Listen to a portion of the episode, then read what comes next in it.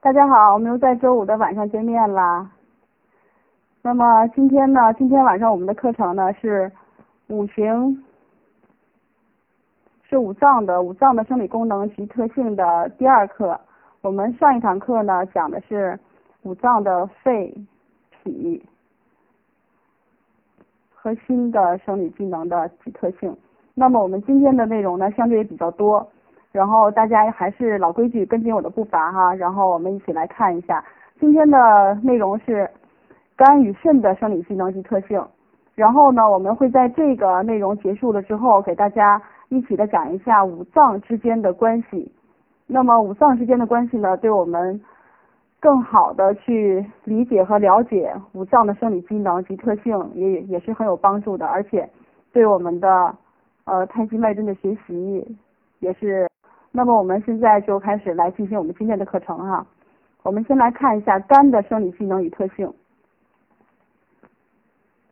还是老规矩，因为我们的这个课件呢，呃，文字比较多，所以说有一些内容呢，我尽可能的给大家发出来，这样的话方便大家能够跟上我的思路。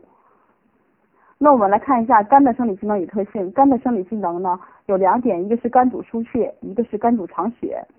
呃，它的生理特性呢是肝为刚脏，二是肝主生发。那么我们还是一条一条来看。我们说肝主疏泄，疏是指疏通，泄是指发泄和生发。那么主疏泄的意思呢，就是说指肝气具有疏通、畅达全身气机的作用。那么我们说有疏通畅达的作用，是不是跟我们当时在讲五行学说的时候，嗯？有这个畅达和疏通的作用，是木，对吧？所以说，我们说五行配五脏的时候，五脏里面的肝是属五行当中木的。所以说，大家可以看到，我们的这个五脏配五行，其实都是跟这个呃五脏都是根据自己的生理机能，然后有五行的特性，当时这么配伍的。那么我们说，肝气具有疏通畅达全身气机的作用。那么什么是气机？气机其实就是气的运动，人体的各个组织器官的生理活动其实都依赖于气的运动，而肝的这个疏泄功能呢，对于气息的调畅就起着重要的作用。肝的疏泄功能正常，那么气机调畅，周身的各个组织器官的生理活动也就正常。如果说肝的疏泄功能异常了，那么就可以发生各种各样的病变。那么肝主疏泄呢，包括以下的几个方面。我给大家整理了表格，给大家发给大家发出来，也是方便于大家收藏，然后也是让大家能够根据我的思路来更好的来了解。我们说肝主疏泄其实包含了四个方面，那么第一个方面呢，就是可以促进血液及津液的运行输布。其实呃，血液与津液的运行输布啊。都有赖于气的推动作用和气机的调畅，而脏腑之气的生理活动呢，都是要依靠肝气的疏通才能畅达有序的。所以说，肝主疏泄功能的正常，那么气机能够调畅，就能够促进血液呃营运不休和津液的正常代谢。那么如果肝主疏泄出现了异常，那么就会出现气机阻滞。我们表格里所说的一些痰饮啊、肿块啊，甚至是血瘀和蒸积。那么，如果说肝主疏泄的功能出现异常了，那么气是不是就不那么顺畅了？就会发生气逆的症，就会发生气逆的症状。那么我们之前有说过，说呃气为血之帅，血为气之母，那么就会发生血随气逆的状况，就会我们出现说吐血、咳血。更有甚者，有人说我特别生气或者是暴怒的时候，突然间这个人就会昏倒不省人事，其实就是这个，就是这个原理。那么第二个方面呢，就是表现在它可以促进脾胃运化和胆汁的分泌排泄。这个说起来说胆汁分泌排泄大家都很好理解哈，因为我们经常知道的是一个肝胆相照。那么促进脾胃的运化和胆汁的排泄呢，它的功能是这样。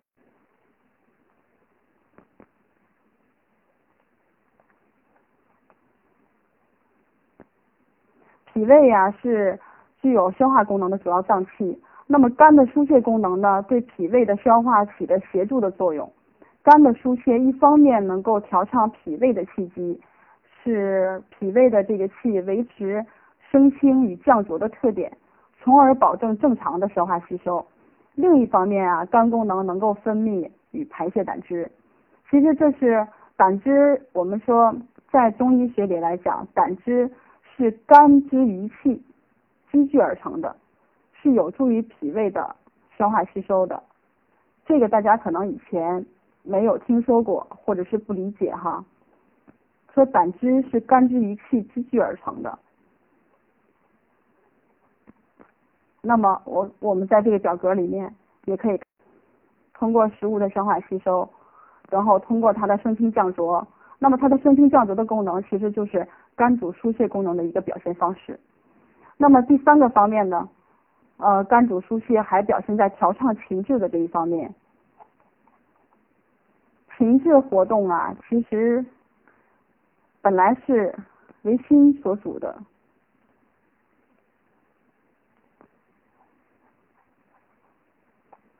情志活动属于心的主管，但是与肝的疏泄功能密切相关。这是因为正常的情志活动是依赖于气机的调畅，而肝呢又是主疏泄气机的，所以肝具有调畅情志活动的功能。那么肝的疏泄功能正常，气机调畅，那么情志活动舒畅，心情开朗，呃，既不亢奋也不抑郁。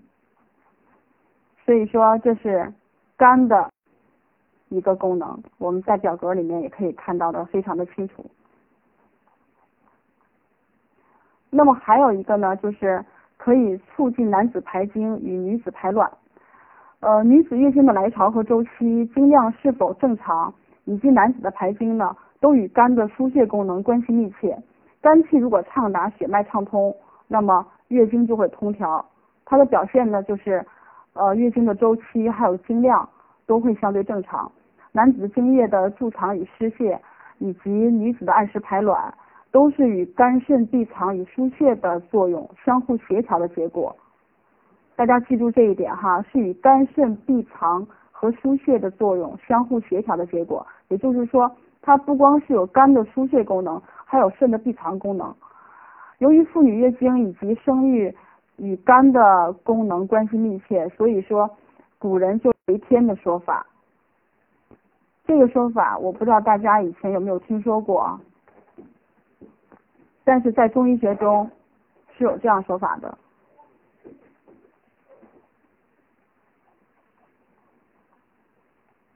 那么我们来看一下肝主疏泄功能，我们总结起来可以用这一个大的一个表格来概括。大家可以看到，在如果肝主疏泄功能正常的话，那么它的气机也调畅，气血也调和，经脉也通利，那么脏腑各个器官功能都会运行正常，而且都很协调。那么如果肝主疏泄功能发生异常的话，就会有这三种情况出现。首先会肝气郁结，这个大家都很多都知道哈，说这个人生气了，然后这肝气郁在这儿，很闷，然后就会觉得。整个胸部觉得很闷痛，有的呢就会觉得两个乳房之间也会发生这种胀痛。那么我们说功能异常，我们之前在五行当中提到过，功能异常的时候会有什么表现？会有这一脏或者是这一行，要不就是太过，要不就是不及。那么功能异常也是出现这种状况了。那么当肝功能疏泄太过的时候，肝气抒发太过，会很亢奋。那么就会出现这种头胀啊、头痛啊，还有面红目赤、心烦易怒。我们说脾气就太暴躁了，对吧？那么除了太过，还有不及。如果肝气过于虚弱了，他没有力气去做这种疏泄、生发和调达，那么他的这种瘀，我们说是因虚而瘀，而不是说因为他那种肝气郁结，它是因虚而瘀。这个时候也会出现胸胁及两乳的胀痛。那么同样是呃，就是这个表现是一样的，都是胸胁两乳胀痛。那么因为它的病机不同，或者是说它的发病机理不同，那么我们在临床当中在用药啊，或者是用针的方法上面都是不一样的。那么刚才我们说肝主疏泄里面的第的第四的第四个是可以促进女子排卵和男子排精。那么我们用这样一个表格，大家就可以看到了，就会更清楚了，对吧？那么以上呢，刚才我们说的是肝主疏泄的功能。那么接下来我们说一下肝主藏血的功能。肝主藏血啊，是指肝脏具有贮藏血液、调节血量以及防止出血的功能。大家肯定会觉得很奇怪哈，肝怎么会应该是血小板凝集嘛？我们我们来一个一个的说。我们先说一下肝主藏血，藏血的生理意义。藏血的生理意义啊，有涵养肝气、调节血量、濡养肝及筋木、为精血之源及防止出血等五方面。我把这一段话给大家发出来，让大家来更好的理解。因为中医有的时候有一些字会一个字或者是一个词。就会代表很多意义。那么我们说，肝脏是人体贮藏血液的器官，那么就好像储血的仓库一样，在正常的情况下，人体的血液呢是运行不虚的，但是在肝内必须储存一定量的血液。情况下，比如说像大出血、呃剧烈运动以及紧张气候等因素的刺激。呃，人体各部分的这个血量都会呃随之改变，就是呃当当出现这些呃像我刚才说的，比如说刚才出现这种大量的出血，还有剧烈运动啊，以及紧张劳动时候的出现这些状况的时候，这个血量是有变化的，因为人体各部分的这个血量是相对恒定的，大家记住是相对恒定的，但是随着机体活动量的增减，情绪的变化。以及像呃一些外界气候啊，或者是环境因素的刺激，它的这个有一部分的血量，它会随着这些外界的因素的刺激，随着它的变化而变化。那么我们说，一般情况下，当人体活动剧烈或者是情绪波动时，疏泄作用就会将所就是将就就会将肝脏内所储存的这个血液向周围去输布。那么，当人体安静或者是情绪稳定的时候，机体外周所需要的血量相对就会减少，对吧？那么有一部分血液就会归藏于肝，这个时候肝脏所储存的血量就会增加。也就是说，当你外部开始大出血或者是大运动量的时候，你需要血液的时候，那么我就会肝脏就会将这个血液往四周去输布去运行。以供给这种能量的需要。那么当开始安静，或者说我不需要这种大运动量的时候，那么外周的这个需要的血量肯定就是减少了呀。那么肝又会把多余的这个血量又会收回来，然后储存在自己这里，以备不时之需，对吧？这种外周循环血量或多或少的变化，以及肝内所储存的血量或多或少的变化，其实这就是肝调节血量的一个。功能表现，那么我大家应该听说过哈，说肝为血海，对吧？其实这个肝为血海就是肝主疏泄作用的具体的表现，这样大家就能听懂了，对吧？那么我们说肝主藏血里面，我们刚才说它的生理意义有五方面，首先是涵养肝气。涵养肝气呢，就是肝在贮藏充足的血液，化生和涵养肝气，使之充和和畅达，能够发挥它的正常的疏泄功能。那么还有一个就是，它可以调节。我们把刚才这个表格发出来哈，这个是说明了刚才肝主藏血的。那么肝还有调节血量的作用，这个刚才我们说过了，对吧？我们已经说了两遍了，说的很清楚了。就是在正常的血情况下，人体各部分的血量是相对恒定的。随着机体活动量的增减、情绪的变化、外界气候因素的变化，人体各部分的血量也会随之有所发生变化。那么第三个是濡养肝及筋木，也就是说，肝在贮藏充足的血液，它可以去濡养肝脏以及它的形体官窍。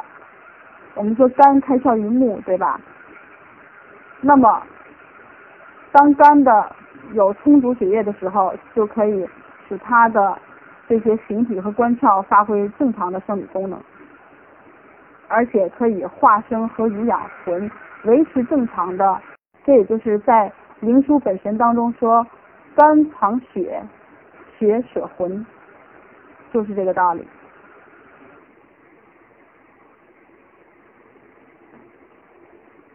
那么我们说还有一点，刚才我们说过是，呃，肝为精血之源，因为肝藏血嘛，又被称为血海，对吧？刚才我们解释过。那么冲脉起于胞中，而又通于肝。冲脉是与女子月经来潮密切相关的，也被称为血海。那么女子呢，以血为本，肝肝的藏血充足，冲脉血液充盛，就是月经按时来潮的一个重要保证了。那么我们刚才说到说可以防止出血，为什么呢？肝主藏血，又防止出血，其实这是说呃肝气有固摄。气充足就可以固摄肝血，而不至于出血。那么肝阴充足，肝阳被寒，阴阳协调，那么这个时候血就会藏于肝，而防止出血。这样解释不知道大家能不能清楚？呃，我们可以这样说哈，我们说肝主疏血嘛，肝主疏血，它的作用，它的作用属阳，对吧？那么它又主藏血，肝的这个脏器，它的这个形体本身是属阴，那么所以我们有这样一种说法，叫肝体阴而用阳。我把这句话给大家发出来，大家课后好好去理解。那么以上呢说的是肝的生理功能，那么接下来我们来看一下肝的生理特性，肝的生理。啊，一个是肝为刚脏，一个是肝主生发。那我们来看肝为肝脏，肝为肝脏，呃，说的是说，呃，指的是呃肝气主生主动，具有刚强燥急的生理特性。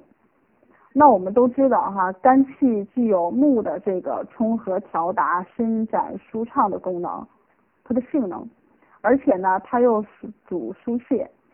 那么肝呢，就是喜调达而无抑郁的，所以而且肝内又气上火，它主生易动，所以说这些都反映了肝为刚刚脏的特性。说起来绕嘴哈，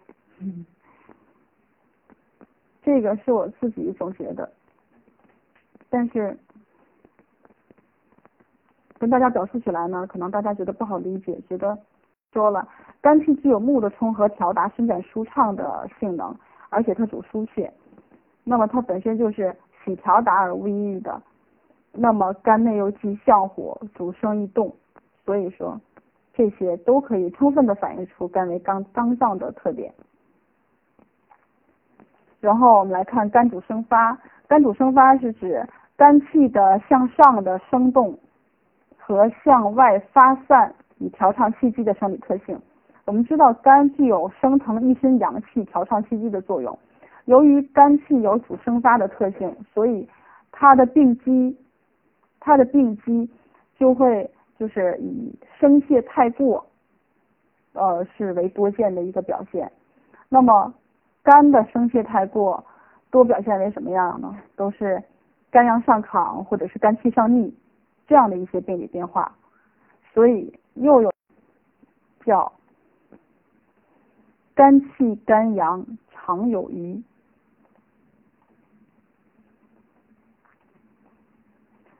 那么刚才我们说的这个肝为刚脏，肝。肝主生发，说的都是肝的生理特性。那么我们在上一期的时候，在上一节课的时候，每一脏我们都有提到过这个，呃，每一脏的气血阴阳的变化，啊，气血阴阳的这个作用以及它它的生理作用。那么我们在这里面也给大家发出来。肝血，肝血有濡养筋木，肝血有濡养筋木、化生和涵养魂与怒。那么肝气呢是主生发、畅达全身气机的运行。肝阴呢有凉、肝阳就是温煦、推动和兴奋的作用。大家可以看到，其实肝阴肝阳就像我们之前所说的阴阳一样。对吧？它是相对，它是相对的，凉润和温煦，宁静和推动，抑制和兴奋。那肝血和肝气也是一样。那肝血主阴，肝气属阳，所以说大家可以在它的生理作用里面，也可以很明显的看到作用的不同，甚至是相对的。那么在这之前我们说的都是肝的生理机能与特性，那么现在我们来说。肾的生理机能与特性，那么一说到肾呢，大家肯定都说，哎呀，这个简单，太知道了，对吧？肾肯定都是主生殖啊什么的，是的，这确实是它的主要的生理特不主要的生理机能。那我们来看一下，肾除了主生长和发它的生理功能呢？我们来看肾的生理机能。有四点：一是藏精，主生长发育、生殖与脏腑气化；二是肾主水；三是肾主纳气；四四呢是肾的生理特性，生理特性里边是主折守卫，二是肾气上升。有一些词大家可能没有听过哈，比如说这个折手位，别着急，咱们一个一个来。我们说第一个，肾藏精，主生长发育、生殖与脏腑气化。其实肾藏精呢，就是指。肾具有贮藏、封藏精气的生理功能，所以我们说过，说肾者主折，封藏之本，精之处也。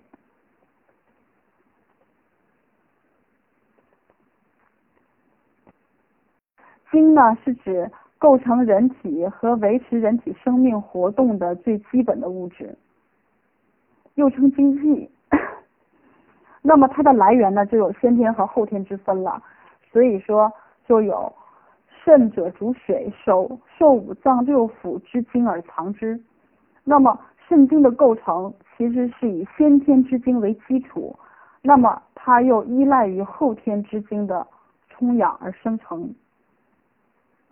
这个这一句话我给大家发出来，这句话其实很重要。也就是说，这一句话。可能完全颠覆了大家之前对圣经的理解。大家可以看哈，这句话我再重复一遍：圣经的构成，它不完全是先天的，它是以先天之精为基础，那么它又赖又依赖于后天之精的充。我们上节课讲过，其实就是脾，对吧？脾的，呃，脾对水谷精微的运化所生成的。这个精气我们叫后天之精，那么也就是说，肾精的构成除了有先天的成分在里面，那么后天的水谷精微的对它的充养以及对它的滋润，也是肾精构成的很大的一部分来源，对吧？那么先后天之精互滋互助，相互为用。当机体发育到一定阶段的时候，生殖机能成熟的时候，那么肾精就可以化生为生殖之精。来实现。那么我们来看一下，我们来做的这个表格，来方便大家更好的理解。我们看一下肾藏精分先天之精和后天之精，对吧？父母，也就是说我们是先天的，它是构成胚胎的原始物质，藏于肾，是繁衍下一代的物质基础。那么后天之精呢？就像我刚才说的，它是来源于脾胃的。从我们饮食物中摄取的这些水谷精微，它也是维持这些脏腑机能活动的一个物质基础。那么给大家看一下先天之精跟后天之精的关系。大家总觉得他们是各自独立的哈，其实不是的，他们两个是相辅相成的。大家可以看一下，先天之精跟后天之精，大家要记住，它是共藏于肾的。就像我刚才说的，他们两个都是肾经的构成，所以他们两个之间的关系是相互依存、相互促进的。一个是物质基础，是它的前提条件；先天之精是后天之精的物质基础和前提条件。那么，嗯，对先天之精又是一个不断的一个补充。所以说。看这表格的后面的这两句话非常非常的重要，叫做先天生后天，后天养先天，对吧？我们通过这样的解释，这样的图表，大家就很好对这个先天之精跟后天之精的理解，不会再认为他们是各自独立的，对吧？那么在《素问·六节脏象论》中说，肾者主折封藏之本，精之处也。刚才这句话给大家发过了，对吧？就是这个道理。那么我们说肾还主生长、发育、生殖，这个就很好理解了，对吧？是肾精以及它的呃所化生的这个肾气的一个生理作用。那么人体的生长、壮老、已的生命过程，以及在生命过程中的这个生殖能力，都取决的盛衰。那么人的生长发育状况啊，可以从头发、牙齿、呃骨骼以及生殖功能方面表现出来。那么，呃我们说，嗯，比如说幼年时期，这个精气逐渐逐渐的充盛，头发呢也会生长的会很快。嗯，我这有图片，可以给大家看哈。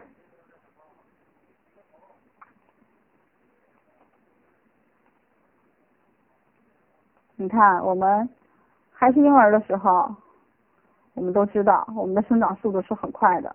那么，随着我们的精气逐渐逐渐的充盛，我们的头发会生长的快而密，而且我们会更换如齿，骨骼呢也会生长，而且身体也会增高。它会从一个小婴儿，然后长成一个这么大的儿童。那么。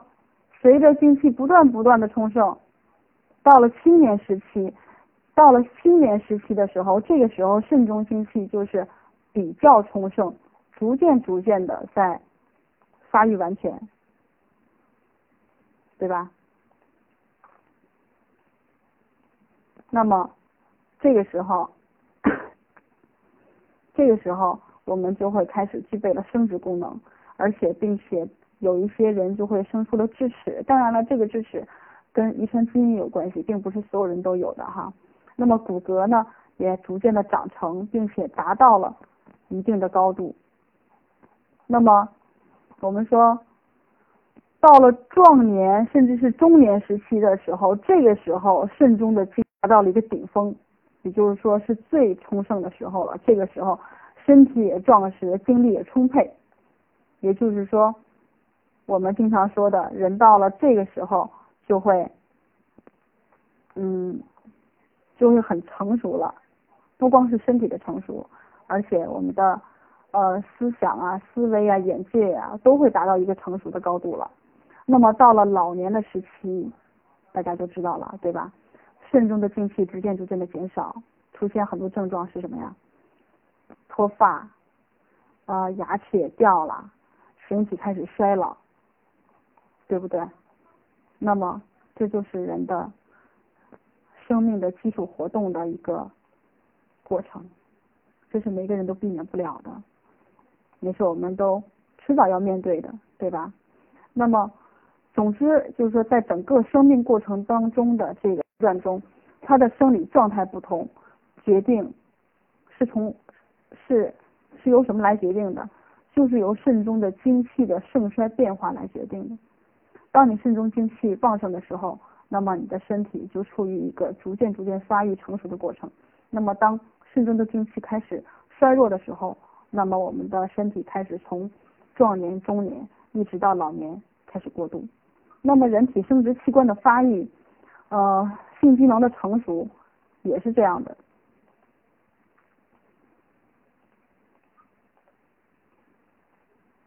大家可以看一下。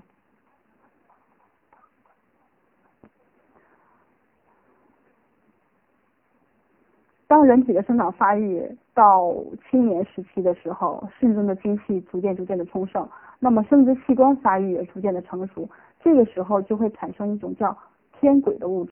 这个对之前有学过中医基础的一些学员肯定是不陌生的，但是对于零基础的学员，大家可能是没有听过哈。这种物质叫天癸，它有什么作用呢？天癸是具有促进。生殖器官发育成熟并维持性机能的作用，这个可以怎么来理解呢？就是如果换成是西医的呃角度来解释的话，天癸这种物质可以理解为我们现在西医当中所说的呃性激素，就是呃激素里面也分很多种嘛，那分性激素啊，然后还有一些。呃呃，脑垂体分泌这些激素啊，很多很多很多。那么在我们的中医当中，就叫天癸这种物质。那么它的作用呢，也是跟西医的这个这个这些激素的作用，发育成熟并维持性机能的作用。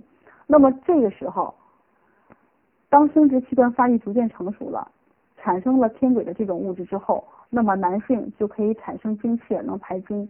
女子就可以产生卵子而有月经来潮，并开始具有生殖能力。以后青年向壮年过渡，达到发育完全成熟。那么这种性机能及生殖能力一般是维持到中年以后。到了老年时期的时候，肾中精气逐渐逐渐的减少，生殖功能逐渐的减退，以至于消失。其实这就是人的生理功能活动的一个变化。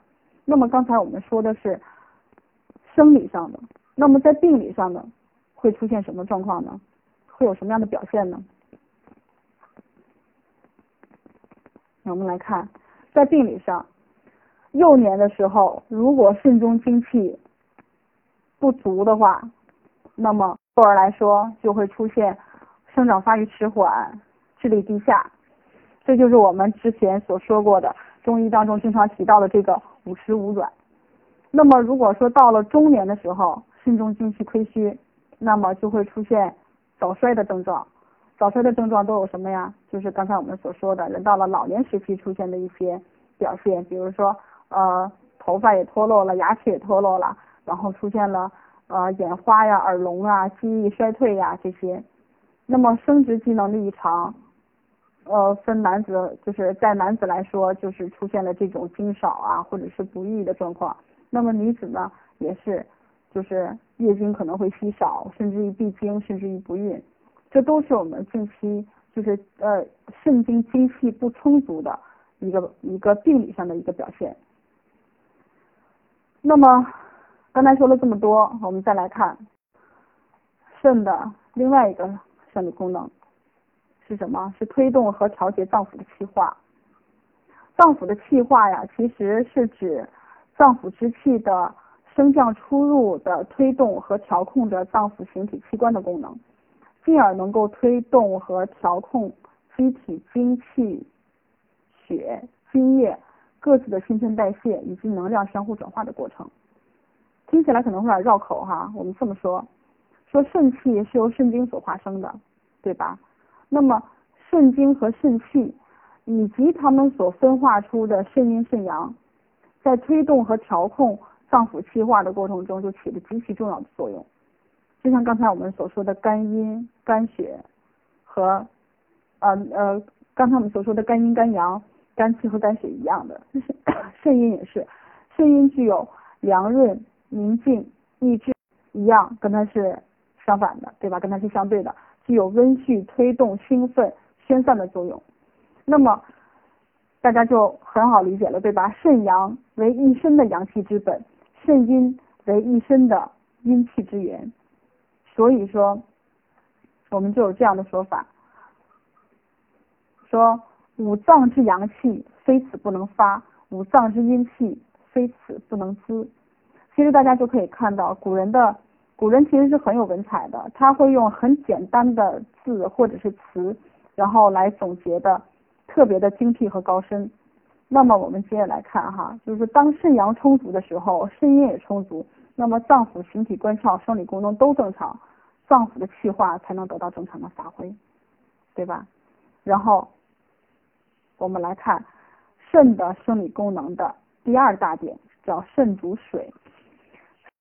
肾气具有调节全身水液代谢的功能，那么它表现在两个方面。一个是肾气对参与水液代谢的脏腑的促进的作用。我们说机体水液的吸收啊、输布和排泄，其实是在很多脏腑的共同参与下完成的。这些脏腑呢，其实呃肺、脾、肾、胃、呃大肠、小肠、三焦，包括膀胱。这些脏腑都有共同参与，而这个肾气呢，以及肾阴肾阳对血液的代谢，就是在过程当中，这个脏腑的这个气化功能，尤其是脾肺之气的运化和输布，它具有重要的促进和调节作用。除了说对血液代谢的脏腑有促进作用之外，肾气还有生尿和排尿的作用。尿的生成和排泄是人体水液代谢的重要环节。大家可以想象一下，如果我们身体里多余的水液和津液，如果不能正常的生成尿和及时的代谢出去的话，会出现什么状况？大家可能想到的最最简单的就是水肿。水肿其实只是一个最最简单、最最表浅的一个症一个一个表现了。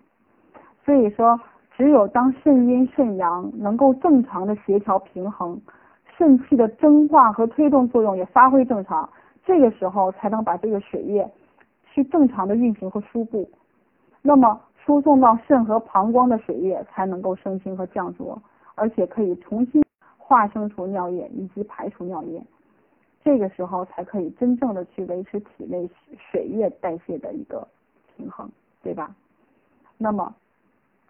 我们说肾主水液，我给大家来整理了这个表格，大家可以看得到，我们还是从生理和病理上来分两方面来说的。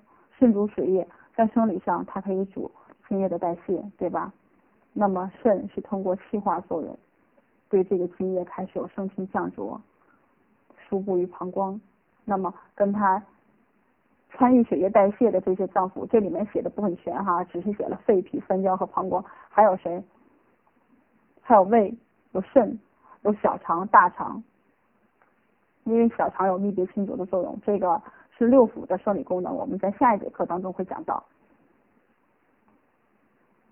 然后有主纳气的功能啊，对这个这个肾主水哈，我们要跟大家说一下，我们当时在上一节课讲肺的时候。我们是不是讲过？我们是不是讲过说肺主行水，对吧？当时我们就讲过肺主行水，肾主水。那么在这里面，大家就看到了，是不是肾主水？我们再重复一遍，肺主行水。它们两个的功能只是一字之差，但是它们两个的生理功能是天差地别的。然后我们来看肾主纳气，这个纳气纳呀是有。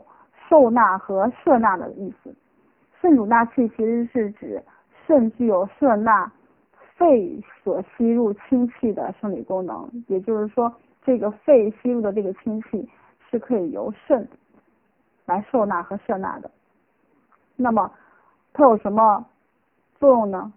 它可以气的深度，防止呼吸表浅的作用。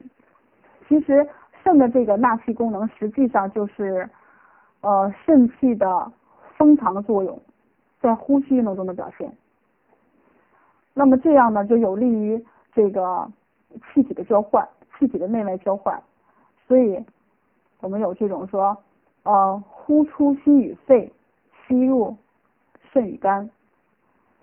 像这些一些这个一些这种呃古人书上出现的一些这种这种字啊或者词啊或者句子啊，我都会这样给大家复制粘贴发出来。为什么？方便大家更好理解。因为有一些学员可能稍微有一点中医基础的，大家会觉得这些东西我之前都听过，但是不知道他为什么这么说，不知道他当时说的究竟是什么意思。那么，理功能和生理特性，抛开细致来讲，大家就应该很好理解了。我们说肾主纳气，也可以从这个表格上来看到，对吧？我们说肾主纳气的功能，我们看这个表格中间这个肾主纳气的功能，大家跟着我一块看哈。我们说肺主气，对吧？肺吸入的清气需要由肾来摄纳和受纳，那么肺吸入的清气通过肾的收纳作用是可以下行的。这个时候肾主纳气的功能正常，那么它就可以去调控这个呼吸运动的这个平稳和深度。这个呃呼吸的这个深度，也就是说它的这个频率啊，都可以表现的很正常。那么这也是肾的一个封藏作用。我们说这是肾的封藏作用在呼吸。那么如果说肾精不足呢？肾精不足的话，是不是就会直接影响到肾的封藏作用？那么它的纳气作用是不是也会受到影响？对吧？那么肾的封藏作用受到影响了之后，就会出现了。肺肾气虚，那么它的纳气作用受到影响了，就会出现肾不纳气，对吧？肾不纳气的表现是什么呢？我们说机理是肺肾气虚，肾不纳气，那么它的表现表呃临床表现是什么？就是呼吸困难，而且是呼多吸少。为什么？因为肺吸入的清气，肾没法受纳，它吸不到肚子里，吸不到这个深度。那么就会出现它吸的少，刚刚吸到一点儿，可能刚刚吸到胸膈这个位置，马上就呼出去了，所以它表现的是呼多吸少，稍微一动就会觉得喘的很厉害，底儿，就像老百姓所所说的，我这个气儿，我倒不上来气儿，我这个气吸不到肚子里，始终都是在心肺这个位置，好像在在胸膈以上这个位置顶着，他可能不太会说，可能描述的不这么专业，但是。他的表现就是这样的。当他出现这种表现的时候，大家就应该想到，这是肺肾气虚、肾不纳气所造成的。那么我们来看这个肾的生理特性。刚才我们说了，说肾主折守，是什么意思呢？是指肾具有潜藏、封藏、闭藏的生理特性，我们叫肾主折守。也就是说，对肾的藏精功能的一个概括。那么它的纳气呀，又是主生殖啊、主二便的这些机能，都是封藏之本。我们又有一种说法叫什么呢？叫肾以闭藏为职。也就是说，它的职能是以闭藏为主的，潜藏、封藏、闭藏都是它。那么手是什么意思？手就是手背，是指这个肾中的相火，也就是肾阳，我们又称作叫少火，它可以含敛于肾阴之中，潜藏而不露，然后去发挥它的这个温煦和推动的作用。肾的生理特性还有一个叫肾气上升，肾阳鼓动肾阴。肾气上升，肾阳去鼓动肾阴的时候，二者可以合化为肾气，上气于心，维持人体的一个上下的协调。肾也有几个名词，我们说肾精、肾气、肾阴、肾阳。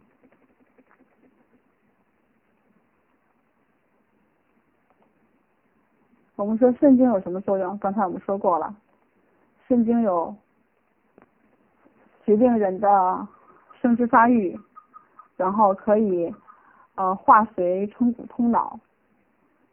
肾气呢有推动和调控人体生长发育和生殖的作用。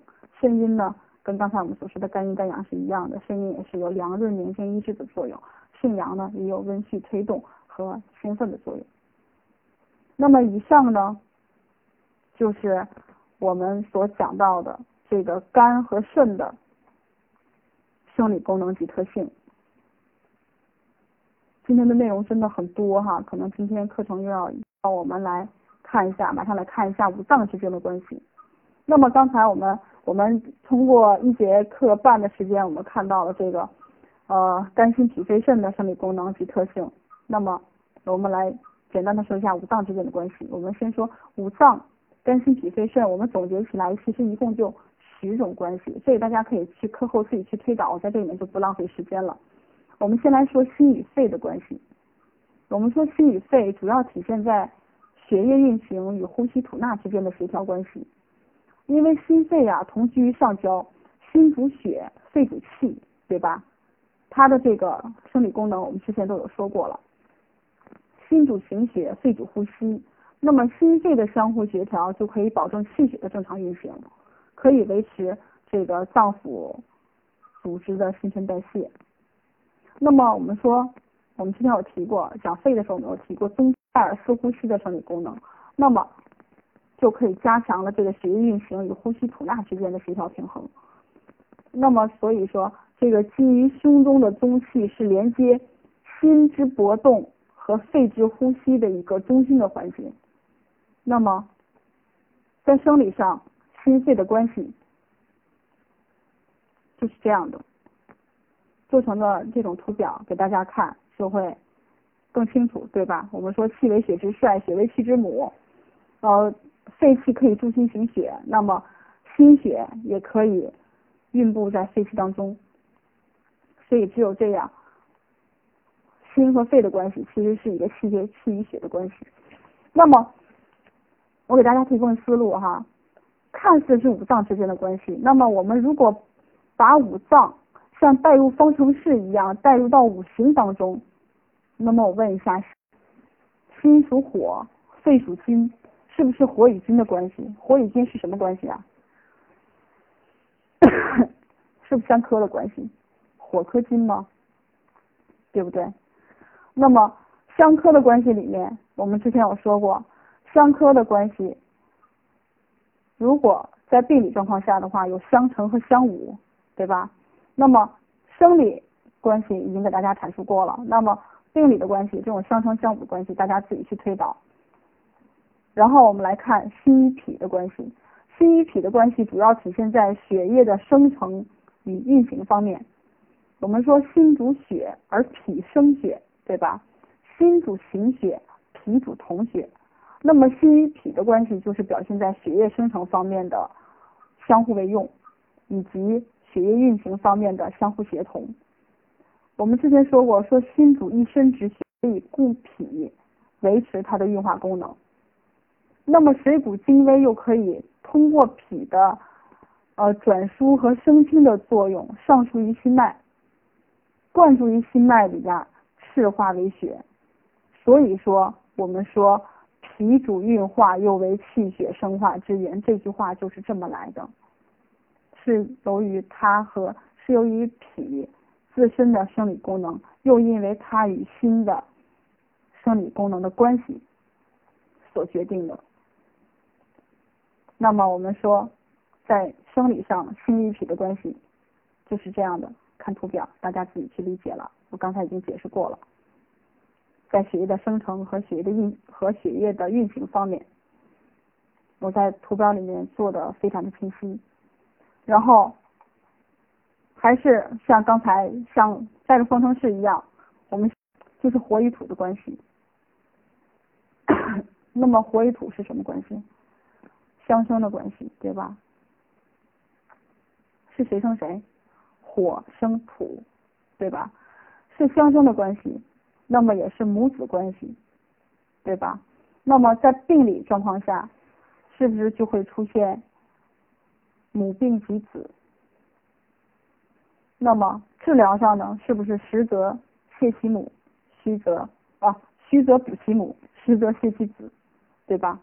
所以说大家可以看到，我们现在就可以把我们之前每一堂课讲的东西，逐渐逐渐的去一环扣一环，是可以去衔接上的。所以说，这也是我之前讲课的时候，为什么每堂课我都会跟大家交代说，一定要大家跟住我的思路，因为我的课，我的课程在设计的时候就是环环相扣的。那么第三个，心与肝的关系，心与肝的关系主要是体现在了行血与藏血以及精神调节的方面的问题。心主行血，对吧？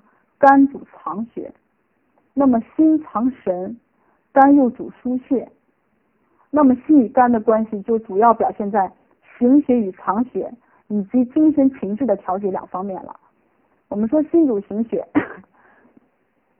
是心为一身血液行行的枢纽，那么肝主藏血液，又调节血量，它们两者相互配合，可以共同维持血液的正常运行。那么心藏神，又主精神。意识、思维以及情志的活动，那么肝又主疏泄，我们说过它可以调畅、调畅气机、调节情志。那么心和肝相互为用，就可以共同维持正常的。那么同样在生理上，在生理上，它们的关系，大家看图，我刚才已经说过了，然后在图表里面。表现的也很清楚。那么，同样带入到五行当中，五脏带入到五行当中，心与肝是什么关系呢？也是相生的关系，对吧？心与肝是火与木，谁生谁呀？木生火，也是母子关系。病理上也是母病及子，治疗上也是实则泻其子，虚则补其母。所以说，大家都可以看到。我们在学习了这么多之后，我们完全可以从一点，从这一个小小的一个知识点，一点一点一点的牵伸，一点一点的拉伸，可以把我们之前提到过的一些知识点，逐渐逐渐的融进来，像代入方程式一样。那么我们来看心与肾的关系，心与肾大家肯定不陌生，一个是火，一个是水，肯定是相克的关系，对吧？那么相克的关系在病理上来说，就是一个是相乘，一个是相侮。那么心与肾的关系主要表现在什么？心肾相交。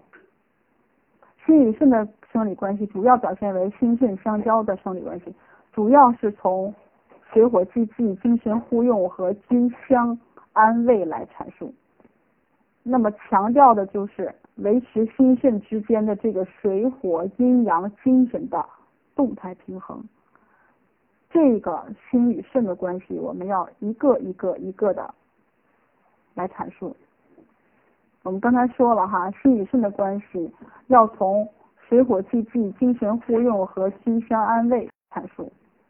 既然这样，我们把这一块儿就来详细的说一下。这三个方面，我们来一个一个的说哈。我们说水火既济，水火既济，我们说心位是居于上的，那么心火必须下降于肾，而使肾水不那么寒。那么肾位居于下，也就是肾水这个肾阴必须上进于心阴，去制约这个心阳。使心火不那么亢盛，所以说心与肾之间的这种水火升降、相互嗯相互克制的关系，也不能说相互克制，它是既相互寂静又相互克制，才维持与功能的协调平衡。那么这是水火之气。我们说精神互用呢，刚才我们提到过，说心藏神，肾藏精，精能化气生神，为气和神的物质基础。那么神呢，又能控精御气，为精气之主。所以说，积精可以全神，神清，神清可以控精。这句话。我给大家粘贴出来。大家会更好理解。精神互用，心藏神肾，肾藏精，精能化气生神，为气神的物质基础。那么神能控精御气，为精气之主，所以积精可以全神。神这是心和肾在水火既济和精神互用方面的一个具体表现。那么我们说，我们我们说。君相安慰是什么意思？我们说，心相安慰，其实还有一种说法叫心相相安。我们说心为君火，对吧？肾为相火。大家可能说不对呀，不是肾肾为水吗？我们这里面所说的这个相火，是还有一种说法叫命门之火，对吧？是这个意思，这样大家就好理解了。肾在五行当中是属水，但是在这里面，它是为上火，是命门之火。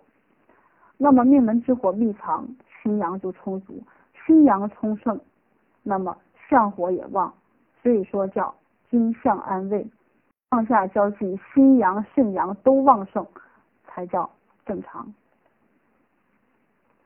我们可以这样来看，大家会更好理解。嗯，这是金相安慰的。要做的一个表，大家就会能更好理解，能够看清楚。那么我们接下来再看肺与脾的关系。刚才我们前面说的都是心与其他四脏的关系，我们接下来看肺，肺与脾的关系。我们说肺与脾的关系啊，主要是体现在肺的生成和水液代谢的两个方面。我们说肺主呼吸，它可以吸入自然界的氢气；那么脾主运化，可以化成水谷精微。从而进化为骨气，那么氢气与骨气在肺中会为宗气。我们之前说过这个宗气是什么，对吧？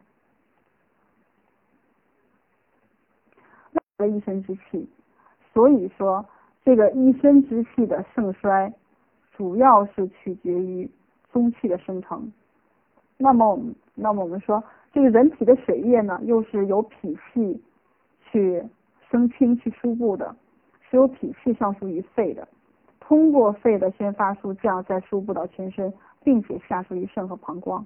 那么肺脾两脏这样协调配合，相互为用，就可以保证这个津液的正常输布与排泄的重要的环节。那么我们可以看到，肺和脾除了在气的生成方面，有相互协调的作用，在水液代谢方面也是有相互协调的作用。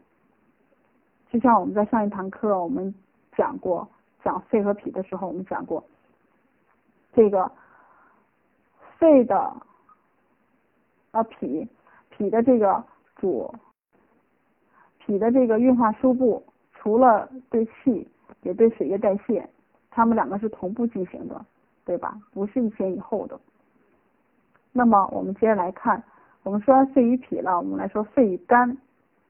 啊，落了一点哈，我们说肺与脾，肺与脾的关系，呃，带入到五行当中是金与土。那金与土是什么关系呀？相生的关系。那么后面我就不用多说了，对吧？也是母子相及的关系。病理上也是母病其子，治疗上就是实则系实则虚其子，虚则补其母。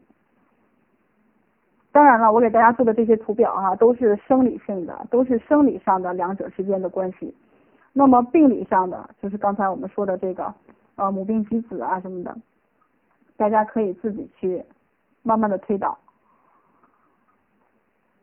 我们说完了肺肾啊肺肺与肝的关系，肺与肝的关系体现在人体气机升降的调节方面。肝气呢是以生发为宜的，肺气呢是以肃降为顺的，所以说肝升肺降，相互制约，相互为用。这种升降协调对全身气机的调畅以及气血的调和具有非常非常重要的调节作用。那么这个就很好理解了，对吧？肺主生发，然后肝肝主生发，肺主肃降。那么我们说。在五行当中，肺与肝是什么呢？是什么样的关系呢？金与木的关系是相克的关系，那么也会出现了相乘和相侮的一个变异状态，对吧？然后我们来看肺与肾的关系，肺与肾与水的关系，金水相生，所以它的关系也是母子相及。那么肺与肾的生理关系呢，主要表现在血液代谢、呼吸运动以及阴阳相互滋生三个方面。所以说，大家一听到我念了三个名词，肯定就知道这一部分内容又是我们需要拆开来讲的。我们说，在表现在血液代谢的方面，我们说肺主行水，对吧？肺为水之上源。这样，我把图表一起给大家发出来，大家跟着图表，然后再听我的解释，就会容易理解一些。我们说在血液代谢的方面，哈，我们来看，我们说肺主行水，为水之上源，而肾呢主血液代谢。为主水之脏，肾之气，血液代谢方面，就是肺和肾的一个协调作用。那么肺肾之气的协同作用，就可以保证体内津液的正常的输布与排泄。那么肺主气而司呼吸，肾藏精又主纳气，所以说在呼吸运动中，肺气的速降就有利于肾的纳气。对不对？可以维持这个呼吸的深度。那么肾精肾气充足呢，摄纳有权，又有利于肺气的速降。所以说，我们经常听到的一句说，肺为气之主，肾为气之根，就是这么来的。所以说，你就看到，其实古人真的很有文采，他们可以用简单的几句话，甚至是几个字，可以总结出的这个道理，其实是很深奥的。需要我们去一点一点的去理解去。此外呢，肺肾阴阳相互滋生也有重要的作用。我们说刚才我们所说的这个肺和肾呃肺肺和肾是呃是金水相生的，那么肺阴充足就可以就可以输布到肾，可以使肾阴充盈，那么水也能润精，对吧？然后我们来看。肝与脾的之间的关系，肝与脾主要体现在输血、输血和运化的相互为用，以及藏血与统血的协调作用，也是两个方面，是输血与运化的相互为用，藏血与同与统血的协同作用。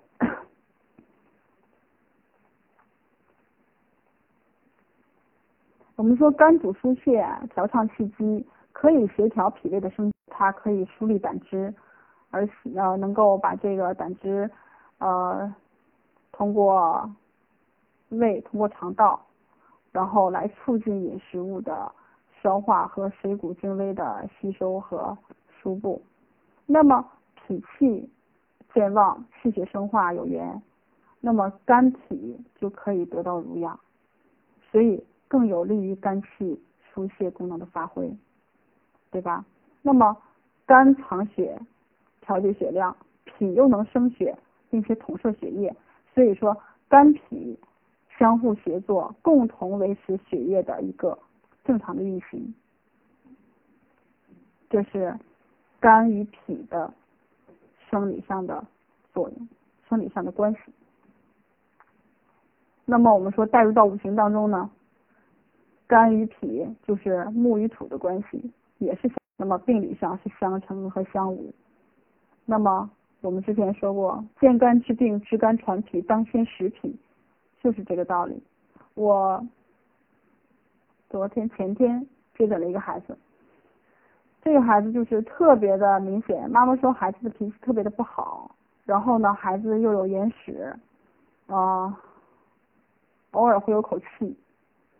但是孩子的眼屎是黄色的，大家就可以看，就可以推导，就可以推断出这个啊干手湿热的，对吧？然后呢，我就问了一句，我说这孩子是不是胃口不太好啊？是不是不愿意吃东西啊？妈妈说是啊是啊，这孩子真的不愿意吃东西啊，胃口也特别的差。其实这就其实这是很容易推导出来的，对吧？那么我们通过五行相生，其实就可以呃非常容易知道，就是说当肝太过的时候，相乘这种病理上的，就是出现这种相乘的关系，就是说当当肝的功能呃太过，然后出现了肝克脾的这种状况。那么它就会导致脾的运化失常，以及它的消化吸收都会出现异常。那么临床表现当中就是孩子不愿意吃饭，胃口特别的差，但是孩子脾气又很暴躁。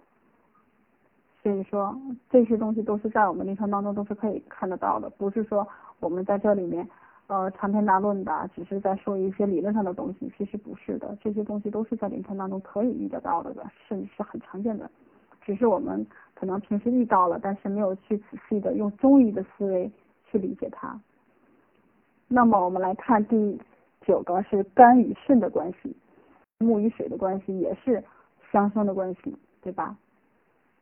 是水生木，可不是木生水哈。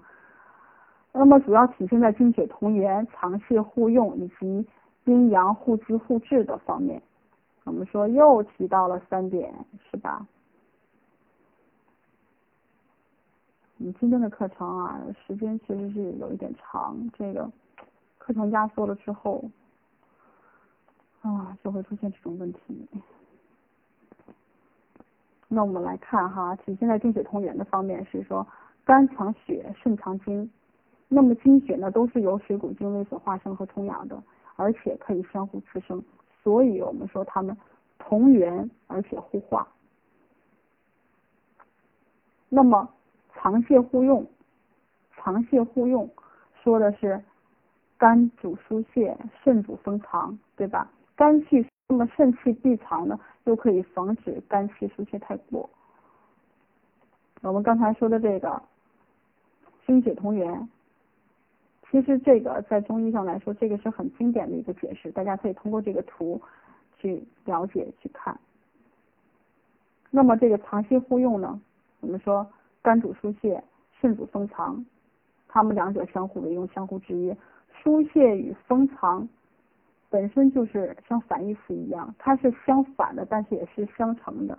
那么就是因为有疏泄和封藏，所以这两个作用相反相成，用来调节女子的月经来潮、排卵以及男子的实时排精。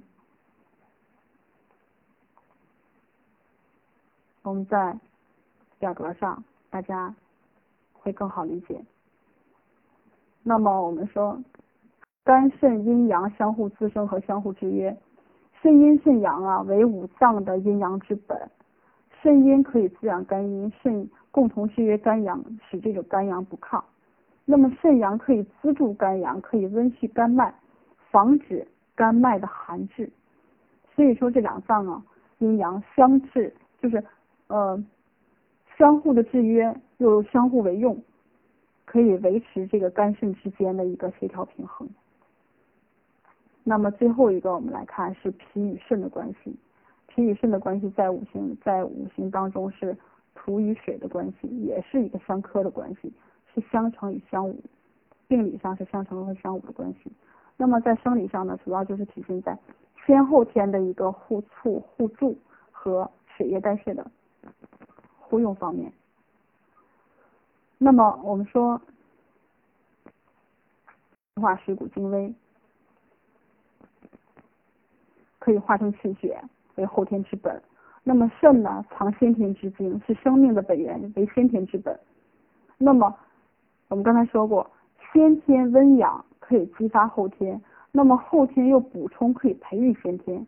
所以说脾肾的关系真的。它是一个先后天的一个互生互助的一个关系，所以说脾肾如果健旺充盛，那么身体就能健康。大家是不是就很容易想到，如果孩子的脾肾健康的话，是不是孩子就会吃得香、睡得着，而且孩子会长高很快？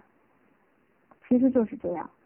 那么我们说在水液代谢方面，脾可以运化水液，那么它必须依赖于肾气的这个蒸化和肾阳的温煦。那么肾呢又主水液代谢，它又依赖于脾气和脾阳的协，就是说后天养先天和这个土能治水，这样大家就能明白了吧？那么我们说脾肾两脏这种相互协同的调节作用，可以共同的呃调节水液代谢，来达到这个协调的平衡。那么讲到这儿，我们就用最短的时间把这个呃五脏的所有的存在的之间的这个关系一个一个的给大家列出来，又一个一个的给给大家讲述了一遍，确实是占用了很长一部分时间哈。呃，最后呢，给大家呃发一个这个图表，这个图表其实在我们第一堂课里面的时候曾经给大家发过。是这个五脏与五体、五官九窍、五肢五液的关系。那么这里面呢，简单的给这个五脏与五体的关系，五体呢是指呃脉、筋、肌肉、皮肤和骨五种组织器官，也称为形体。它们与内脏之间的关系呢，从总的方面来说，其实任何一种组织器官都是与多个内脏有关的。呃，任何一个内脏呢，又都与不同的形体有关。其实就主要联系而言哈，我们就是说，我们说心主脉，肺主脾，肝主筋，脾主肉，肾主骨，我们是这么说的。就是我们在表格里面可以看得到。哦，这个表格因为我没有做这个表格，然后复制下来就变成这样了。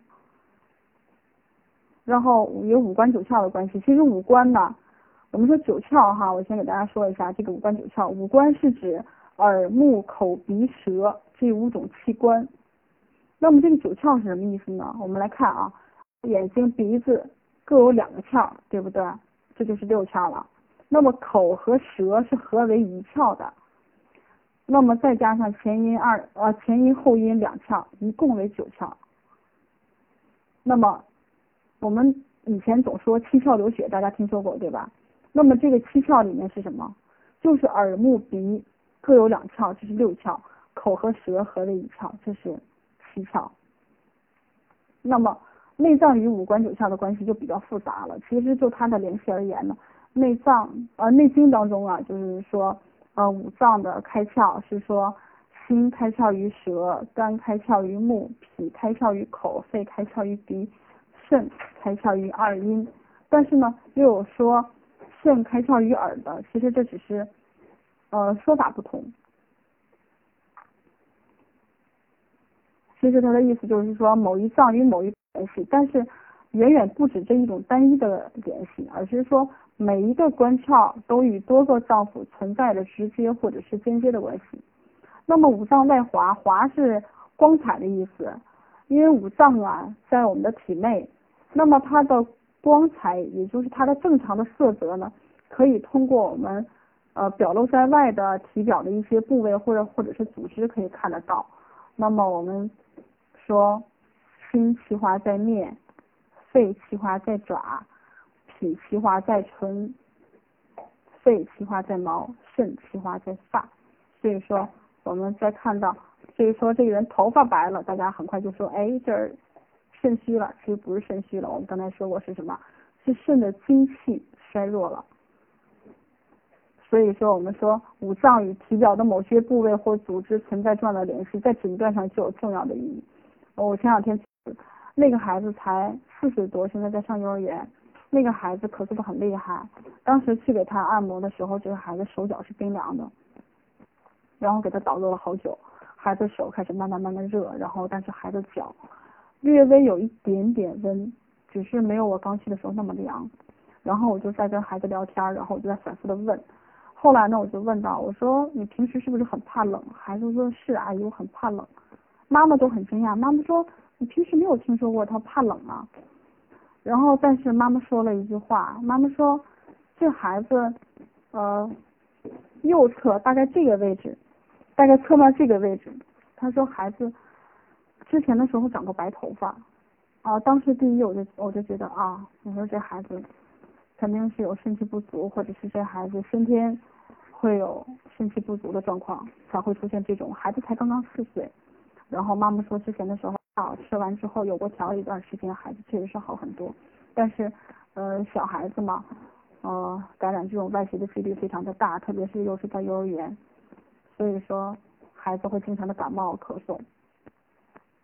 所以大家就可以看得出，我们这个五脏外滑，其华在外，其实在我们的呃从这些五脏体表的这些组织，就可以相应的推断出，就是在我们的诊断上是有很重要的意义的。那么五脏与五志呢，这里面我们就不做太多的这个呃细致的描述，我只是告诉大家，呃喜为心志，怒为肝志。思为脾志，呃，悲为肺志，恐为肾志。五志虽然说分属于五脏，但是统领五五志者是哪儿啊？是心，因为心主神，而情志活动呢也属于精神活动，所以说心能统领五志。那么由于肝主疏泄，又能调畅情志，所以说与五志的关系也很密切。那么五脏与五液的关系就是。五液呢是指汗、涕、泪、泪涎、唾，然后具体的是心在液为汗，肺在液为涕，肝在液为泪，脾在液为涎，肾在液为唾。我不知道大家听没听说过这种那个就是这个说法哈？之前的时候，呃，很多人都会随地吐痰，我们觉得那是痰液，其实呢，在中医上来讲，那是津液的一种。我们并并不建议，就是说我们会去随地吐痰，一个是不卫生，二是我不知道大家听没听过，有一些老中医就说，人体就人特别是嘴里的这个唾液，这个津液其实是一个精华，不要随便的去把它吐出去，或者是排出在体外。那么这样的话，时间久了之后，说你会肾虚的，很多人都觉得这是一个笑话，其实这不是，这真的不是，它是有依据的。那么我们说五脏与五实的关系，就是说呃与这个自然界四时阴阳相通，这个就简单了。我们之前就已经说过很多次了。这个说肝应于春，心应于夏，脾应于长夏。长夏是什么呀？跟大家说过的，是夏至到处暑的这一段时间，就是一个生化的一个过程。然后肺应于秋，肾应于冬。嗯，讲到这儿呢，我们我们今天的这堂课就算是讲完了，快要一个半小时的时间了。嗯，那么我们下一堂课呢，讲的是六腑的生理功能与特性，还会呃讲一下六腑与五脏之间的关系。所以下一堂课大家如果有时间的话，可以先提前的呃有资料的可以先提前预习，可以先看一下。那么我们这段时间呢，我们的太极脉针班和太极小儿推拿班呢。也呃培训也结束了，很多这些学员，然后也都呃掌握了学习了这个脉针和儿推的一些精髓。那么在回去的路上，甚至是在学习的过程当中就已经运用出来了，而且收到了非常明显的效果，大家也都很兴奋。然后有很多学员都等着回去去大展拳脚一番，其实这是好事儿。那么呃同时呢这一期。呃，培训班里面我们新出了一款产品，叫太极鼻炎粉。相信大家最近在群里面也看到我，或者是方老师，或者是其他老师发到了这个太极鼻炎粉的一些链接，或者是大家一些实用的，嗯，那个实用的就是当时的这个呃视频一个效果的一个展示，确实是非常非常。我刚才在给一个十一个月的孩子，呃，用了一下这个太极鼻炎粉，孩子。呃，鼻子特别的不通畅，孩子感冒了，然后孩子才十一个月，然后给他用了一点点，当时孩子哭得很厉害，因为这个这个这个对对这个药物反应会很大嘛，然后哭闹了一会儿之后，孩子突然间就打了一个喷嚏出来，马上那个黏黏的浓性的这个鼻液一下子就喷出来了，喷出来之后，啊，我当时就。心里就放松了一大半。为什么？孩子这个喷嚏出来了之后，妈妈说的孩子晚上睡不好觉，呃，不能喝奶、不能喝水的这种状况，我相信很快就会解决一大半。后来刚才孩子回去了，在讲课之前八点半之前，我跟妈妈联系了一下，我说孩子怎么样？他说听你的，回来之后啊，那个要给孩子注意保暖，看看有没有汗。啊，孩子确实是出汗了，他说出汗了之后，他说我觉得好像鼻孩子鼻子好像通气了很多，看着喝水的时候也不那么费劲了。嗯，他说真的是太好了，回来之后又流了一些鼻涕，然后呃给孩子也做了处理了。他说我觉得孩子今天晚上应该能睡得很好了。所以说我们这个太极鼻炎粉真的效果不是一般的好，有很多学员当时在我们的培训班里面也是试用过的，然后也是啊在我们的培训班当中直接就购买的。相信大家回去对鼻炎的患者使用了之后，肯定也都会有不一样的收获，或者是有不一样的嗯体验。那么欢迎大家，欢迎我们这些老学员在使用了过后，把这些呃使用的这个效果及时的给我们发出来。那我们今天的课程就到这里，不耽误大家休息了。今天已经整整讲了一个半小时了，大家辛苦了。那么我们今天的课程就到这儿，谢谢大家。啊，累死我了！天呐！